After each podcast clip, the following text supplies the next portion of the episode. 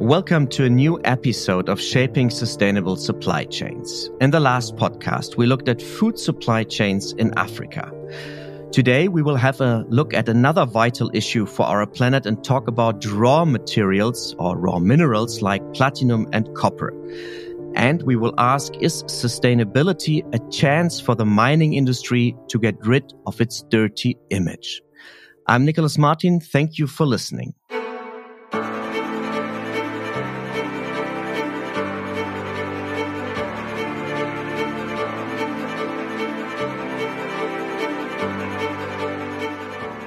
It's a paradox. On the way to a more sustainable society, we need a lot of raw materials. Wind generators, electric motors, and digitalization have increased the demand for certain materials.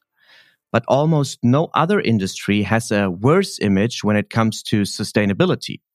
Mining often happens under poor working conditions. The transport of raw materials is energy intensive, and the recycling of used minerals is yet often not profitable, and sometimes eludes today's state of the art. In this podcast, we want to ask, how is it possible that mineral supply chains can become more sustainable? Are voluntary goals of the industry enough, or do they need stronger legislative guidelines? I'm happy to join the conversation with Christina Saulich and Svenja Schöneich, two global value chain experts at the German Institute for International and Security Affairs, S W P, and Jean-Pierre Imbrogiano, a postdoctoral researcher at the Department of Economics and Management at the University of Helsinki. Great to talk to you in Finland and Germany. Hello. Hi. Hi. Jean-Pierre, your research focuses on how sustainability performance happens in mineral supply chains. I already mentioned that the image of the industry along the mineral supply chain is rather bad. From your point of view, why is it that people still tend to associate the industry always with something negative? Thanks for that, Nicholas. I think it's actually not just the mineral industry that has this uh, negative image, it's extractives in general. So we need to, of course, like include oil industry into this picture, right? And uh, I mean, there are a variety of reasons why they have these uh, bad image. I mean, we had environmental large-scale catastrophes. We have corruption scandals, there is child labor in uh, some mineral supply chains, and we even had, like, I mean, situations where extractive projects turned into civil war and things like that. So it's quite obvious why there is a bad image.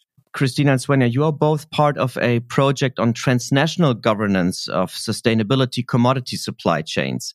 Christina, at the German Institute for International and Security Affairs, you analyzed the sustainability in the platinum supply chains in Southern Africa. And Svenja, you look at the copper supply chains from the Andean region to the E U. First to you, Christina, why platinum? Why did you decide to analyze this supply chain? Yeah, thanks, Nico. It may seem a bit odd to dedicate so much time to platinum, but actually platinum, or the platinum group metals, which are actually a group of six different metals, are considered critical raw materials by the European Union. And this means that they are crucial for Europe's economy because they're used for producing a broad range of, of goods and applications that are used in everyday life in the E U. And on top of that, platinum is also one of the metals that will be needed for the green energy transition because it is used for fuel cell electric vehicles. And these fuel cell vehicles also have catalysts that use platinum. So the demand for platinum in the E U is rather high, and it will remain high. But the E U itself, it doesn't produce any platinum except for the platinum that is recycled. So it has to source it from somewhere else. And in the case of platinum, the E U's major sources are South Africa, which is the world's largest producer of platinum, and Zimbabwe, which is the third largest producer of platinum. Short question, long answer. Platinum, on the one hand, it's of high importance to the E U economy, but there is also a high risk associated with its supply and um, with uh, sustainability in the supply chain. And I think this makes it a very interesting and a very important case to look at. Thank you, Christina. So you mentioned uh, platinum is very important for the new technologies. Svenja, you look at the copper supply chains. Why is copper needed these days? Actually, several of the aspects that Christina already mentioned for platinum also apply for copper. Copper is omnipresent within our daily lives. Every electronic device we use has copper in it. And therefore, it is also very important also for the energy transition. For example, um, it is used in batteries, such as in electric cars and wind turbines, et cetera. Copper also can be recycled, uh, actually without losing its valuable properties, but the quantity of copper around is not enough to satisfy the demand in order to build um, the more electric cars, for example. The demand in order to build um, the more electric cars, for example, we would need for the energy transition. In the case of copper, the, the largest part of the global supply is located in Chile and Peru in the Andean region, and they are the most productive mines in the world. Copper is sometimes already refined within the country itself, in Chile, for example, but sometimes it also leaves the harbor as ore and is then refined elsewhere and then processed. Uh, for example, in Germany, we have one of the biggest copper refineries in Europe, but most of the copper directly goes to Asia and is then processed there and then later comes to Europe uh, in form of the mentioned electric devices. And in the project, what we try to do is we try to track the metal along the whole chain and see which countries, companies, and other actors play a part in it, and then compare the two supply chains and look at possible gaps of sustainability. Let's look at sustainability. We already mentioned that more and more countries are trying to pass due diligence laws that might impact companies in the mineral supply chains. But Svenja and Christina, you both have written a very intense paper at S W P on Germany's law. But in our previous talk, you also mentioned that you see great potential for more sustainability in the so-called E S G criteria. Indeed, E S G is a very popular abbreviation these days and stands for environmental social governance. But Christina, what is E S G exactly, and why do you think it could be a driver for more sustainability in the mineral supply chains? Well, E S G, or environmental, social and governance, as you just mentioned, Nico, are three criteria that are used by socially conscious investors to measure or to screen the social and environmental impacts of potential investments in a company or in a fund, for instance. The environmental criteria refer to, for instance, energy consumption, greenhouse gas emissions, or waste management. Social stands for how a company manages relationships with its employees, its suppliers, its customers, and also the impact on communities um, where it operates. And finally, governance refers to the procedures the company uses to govern itself. So these E S G criteria help investors avoid companies that fail to meet certain sustainability standards. And as you just mentioned, in recent years, we've seen a rise in E S G, and this means that more and more private and institutional investors and also lenders, such as banks, are including E S G criteria in their investment and lending decisions.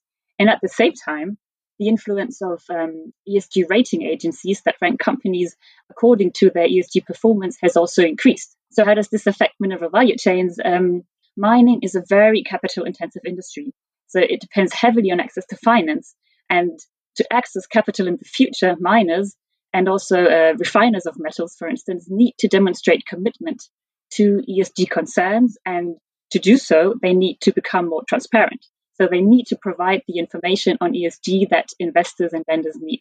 So to sum up, I'd say the rise of E S G has the potential to push companies in mineral value chains to become more sustainable and more transparent in order to stay competitive. Jean-Pierre, what do you think? Are E S G criteria's a solution for more sustainability, or do you think that the industry might find loopholes or finds loopholes to get around the regulatory requirements? So I think, I mean, regarding regulatory requirements, we really need to understand that regulation is key. Also for companies, it's like the very basis for them to actually be able to exist and to operate. It becomes problematic if there's corruption, because then you can sort of negotiate what it means to be compliant with regulation and so on, right? And what I think what uh, happened in the past decades with uh, voluntary standards and what Christina just said about the E S G criteria and investor interests, the rating agencies and so on, is that we are actually in a huge debate about what does it actually mean for a business to be sustainable along such lines, right? So we also need to understand these initiatives, E S G criteria promoting initiatives, as sort of discursive platforms about what do we think is currently the right thing to do for businesses and whatnot. And we need to encourage these initiatives in terms of, because at times they compensate regulation, right? So we have situations where there might be a lack of binding rules, there might be no clear targets, or there might be a lack of enforcement, maybe from government agencies. At least that's what you hear about some parts of the world. And there, like, it's very useful to have these compensating initiatives, definitely. And some of them, not many so far, unfortunately, to actually set clear targets where regulators don't do it. So let's maybe change the perspective a little and look from the perspective of the companies at these new criteria or at these criteria. Svenja, the copper supply chain in the Andean region, for instance, from the point of view of the companies, what are the challenges being faced by trying to be more serious about E S G? Of course, from the perspective of the companies, they also face uh, several challenges. Um, first of all, the mentioned problem of transparency, or if you wanted to frame it like a problem, let's say the lack of transparency may be one of the main issues. As long as you don't know about the conditions of your supplier and then his supplier and then the next supplier, it is very difficult to guarantee that your product has been produced under sustainable and fair circumstances, of course. In the Andean region, there are several productive mines, and the ore from those different mines come together in one refinery and are bored then in a, the, a product form already. And so the firm who purchases this product is not always able to actually track the ore to every mine it has been from. And of course, we have this one problem which always remains: mining is never actually sustainable and environmental friendly. You said mining is never sustainable, but at the beginning we talked, and you also talked about the new technologies that could improve sustainability or enhance. Christina, can you give us some examples of technological innovations? Sure. I think we're seeing quite a lot of innovation in mineral value chains at the moment, and this is partly due to the need to, to reduce operating costs and to improve productivity. But the technological change is also driven by the rise of E S G, which we've just, you know, which we've discussed earlier. For instance, mining companies are at the moment planning to invest in renewable power stations at mine sites to reduce dependence on fossil fuels. And actually, there's already one mine in Chile that relies one hundred percent on renewable energy. Mining companies are also using water-saving technologies to reduce water consumption. They use artificial intelligence when planning mines to reduce mine footprints. And another example is transport. So commodities are usually transported by ships, and some mining companies now plan to charter or to hire low-carbon emission ships that use liquefied natural gas instead of heavy fuel oil. So these are just a couple of examples, but actually I think the, the pandemic has somehow, you know, somewhat slowed down the mining industry to some extent because some of the mines had to close temporarily.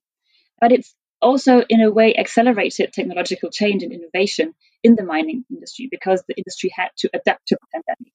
So there's been, you know, quite a, a push for innovations and the use of new technologies lately. Jean-Pierre, what do you think? Do you think that the new technology leads to more sustainability? Wow, that's a very broad question, Nicolas. And I think we really need to focus on absolute reductions of environmental impacts. And I find this is too often not taken into consideration. And it's also for me a little bit with this green energy and the uh, e-mobility discussion in terms of, like, are we really reducing our environmental impacts, like, on a global scale, if you think, for example, about the automotive industry? Or are we just relocating environmental impacts to other parts of the world and thereby diversifying our impact? And these are, like, very open questions that I don't see sufficiently addressed yet, and particularly not in those discussions where usually people say we need to have new green technology, and so on. What I usually miss in the sustainability discussions is much more an understanding how we as societies have produced sustainability challenges, meaning that there is something about our culture, about how we believe to live in this world and interact with this world, that has produced major challenges, and particularly those that earth scientists are predicting to, like climate change, biodiversity loss, and so on.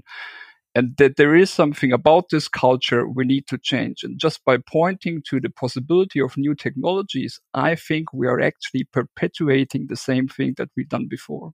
Okay, thank you, Jean-Pierre, for that perspective. But let's go back to the technology being a solution. Christina, looking at platinum, at the platinum supply chains, do you see technology changed a lot, or is it also creating new problems? I would say it, um, very typical answer for a researcher, it depends, or both. I really, I, I agree to what Jean-Pierre just said. It's, you know, it always has two sides to it. And yes, on the one hand, the use of new technologies in platinum mining has produced positive effects, but it also has its side effects that companies and governments definitely need to tackle. Let me give you two concrete examples from the platinum value chain. For instance, platinum mines use huge trucks to transport ore. And these trucks use four to five thousand liters of diesel per day. So you can imagine the pollution and the dust that these trucks produce. And today, mines are replacing these diesel trucks by hydrogen-powered fuel cell trucks. And this, of course, makes a contribution to reducing emissions at mines. So, but I'll also give you another example that gives you an idea of the um, social impacts that the use of technologies in the mining sector can have.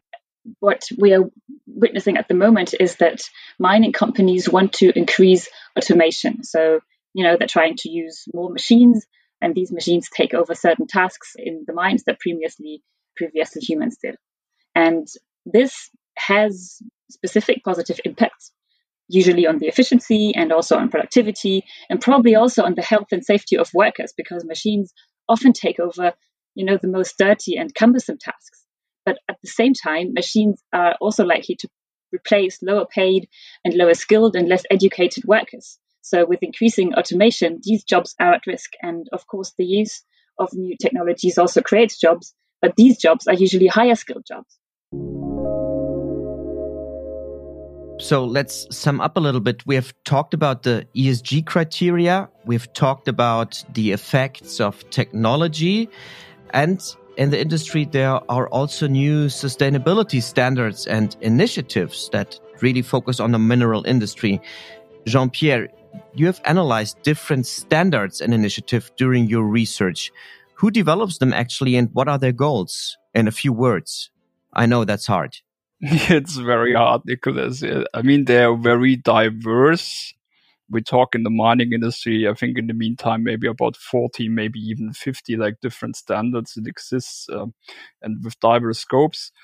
Uh, who is developing them? I mean, they can be company or like association driven. There could be types of donor organizations behind them, N G Os, governments sometimes. So it really depends. And I think, I mean, we can generally say that they do try to make a difference somewhere in the industry, for industry to be more responsible, or if you want to call it sustainable, in their production and operations. And I think that's a common denominator. And they do it, of course, to very different extents. So we can say there is a jungle of these different initiatives and standards, but for instance, copper has a long mining tradition.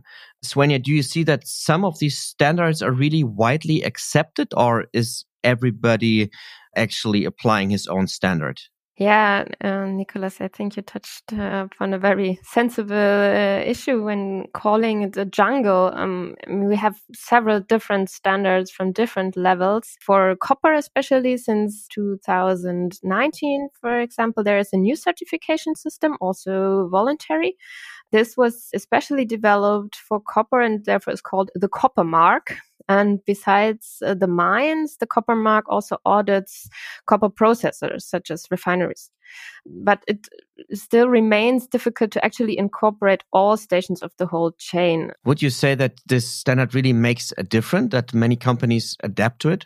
I would definitely say it does make a difference that many companies now look at the standards and uh, try to improve their uh, E S G performance um, through such certification systems, uh, certainly. In which way it then actually incorporates the whole chain. I think this is rather the problem. For uh, the sectors like the mining sectors, as mentioned, there are different standards and certification systems which are in place, which um, have been proven to improve the conditions in the mining sector. But for example, for the refineries, this is uh, rather new.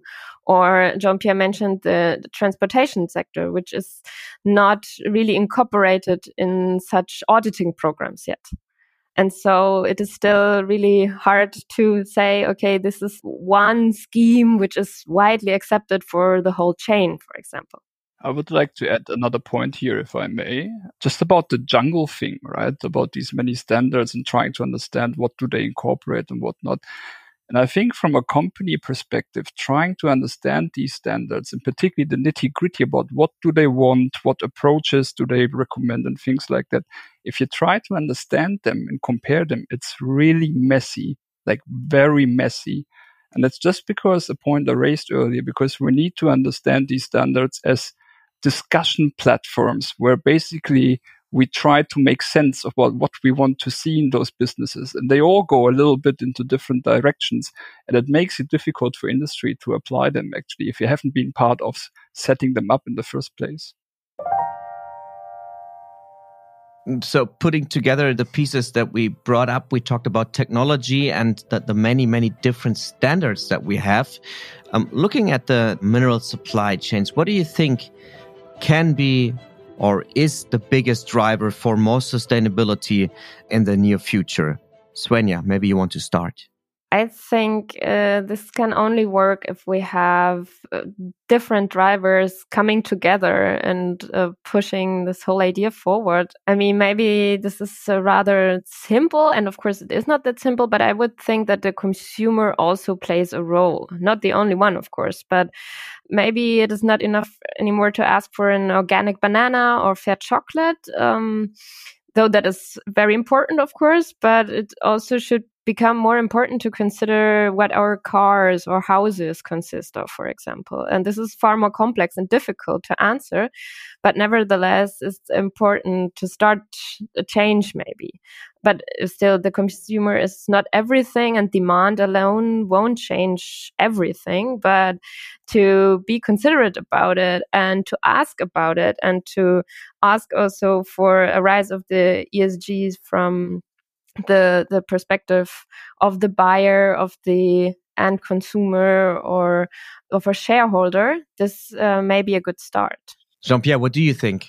So I would generally agree to that. I would just want to add maybe two uh, different perspectives. And, and the first one is uh, from my work, that we really need to understand much better what's going on inside the businesses and how they perform on sustainability objectives. Because I think sustainability initiatives, standards, or even like the new German law and so on, they would not make like the differentiation of trying to understand the diversity of businesses they are trying to address. And there's a lot of scope in driving sustainability from such a perspective. And the other thing that I mentioned before is really like this cultural part about what's actually going on in our society with regards to sustainability challenges. What are the like causes of it? And coming back in that regard to the topic about mining industry having a bad reputation, I think if a company or an industry has a bad reputation, it's also part because they mirror what's going on in our societies. You know, they're a part of our societies. They don't exist separate of it. We make the existence of these companies possible in their operations. And we really need to understand these entanglements also from a cultural point of view if we want to get to grips with our sustainability challenges. Thank you, Jean-Pierre. Christina, what do you think? What can be a driver for more sustainability in the future? I think I definitely agree with Svenja that consumers can play an important role. I mean, if we as individuals want more sustainable mineral supply chains, then we have to change our personal buying and our investment behavior. And I think as a response, company in capital-intensive industries, such as the mining sector, then have to adapt to follow the money. But of course, the problem with this approach is that consumer behavior is not something that changes overnight, but it's a very, very long process, also because people often don't know what type of, types of metals are used for which devices and how they're extracted. So I think a lot of awareness raising is still needed, and this also matches with what Jean-Pierre said. You know, we have to, it also has a, a cultural aspect to it. We have to kind of change our way of thinking about minerals and where they come from and what type of uh, sourcing we want. Let me ask you, pointing to the consumers, I mean, looking at the cell phone, you know, in a cell phone, you have, I don't know how many dozens of different uh, metals inside.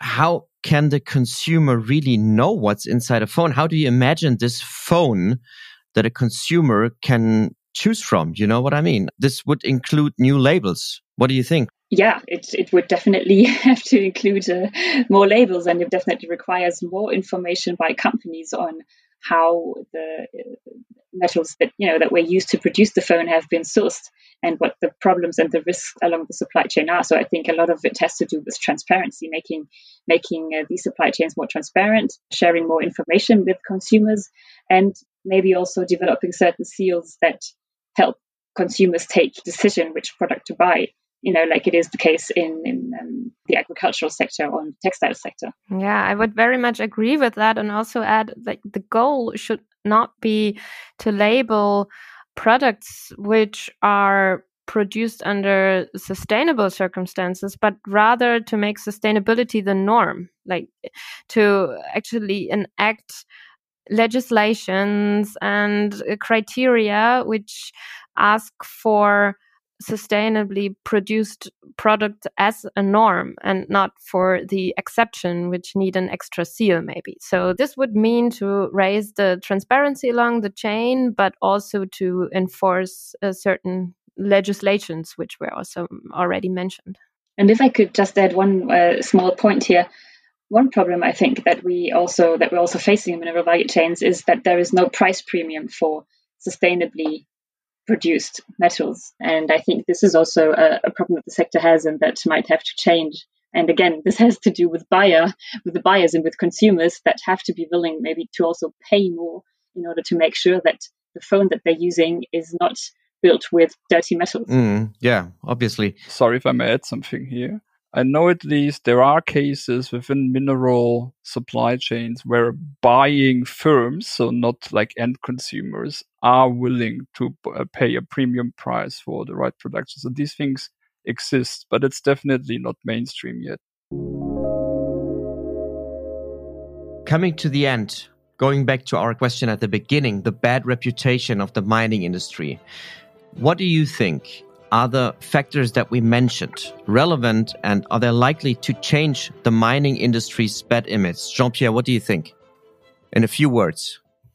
Or oh, in a few words, uh, um, I honestly don't think all mining companies have a bad image. So we really need to differentiate about who we talk about when we say the mining industry. They're a very diverse bunch of companies, and we should take a little bit more care about that. There are quite some good advanced mining operations, but still, like, it's a question of what we call sustainable and not, and whether like an industrial operations as mining is can ever comply with such ideas. Thank you, Christina.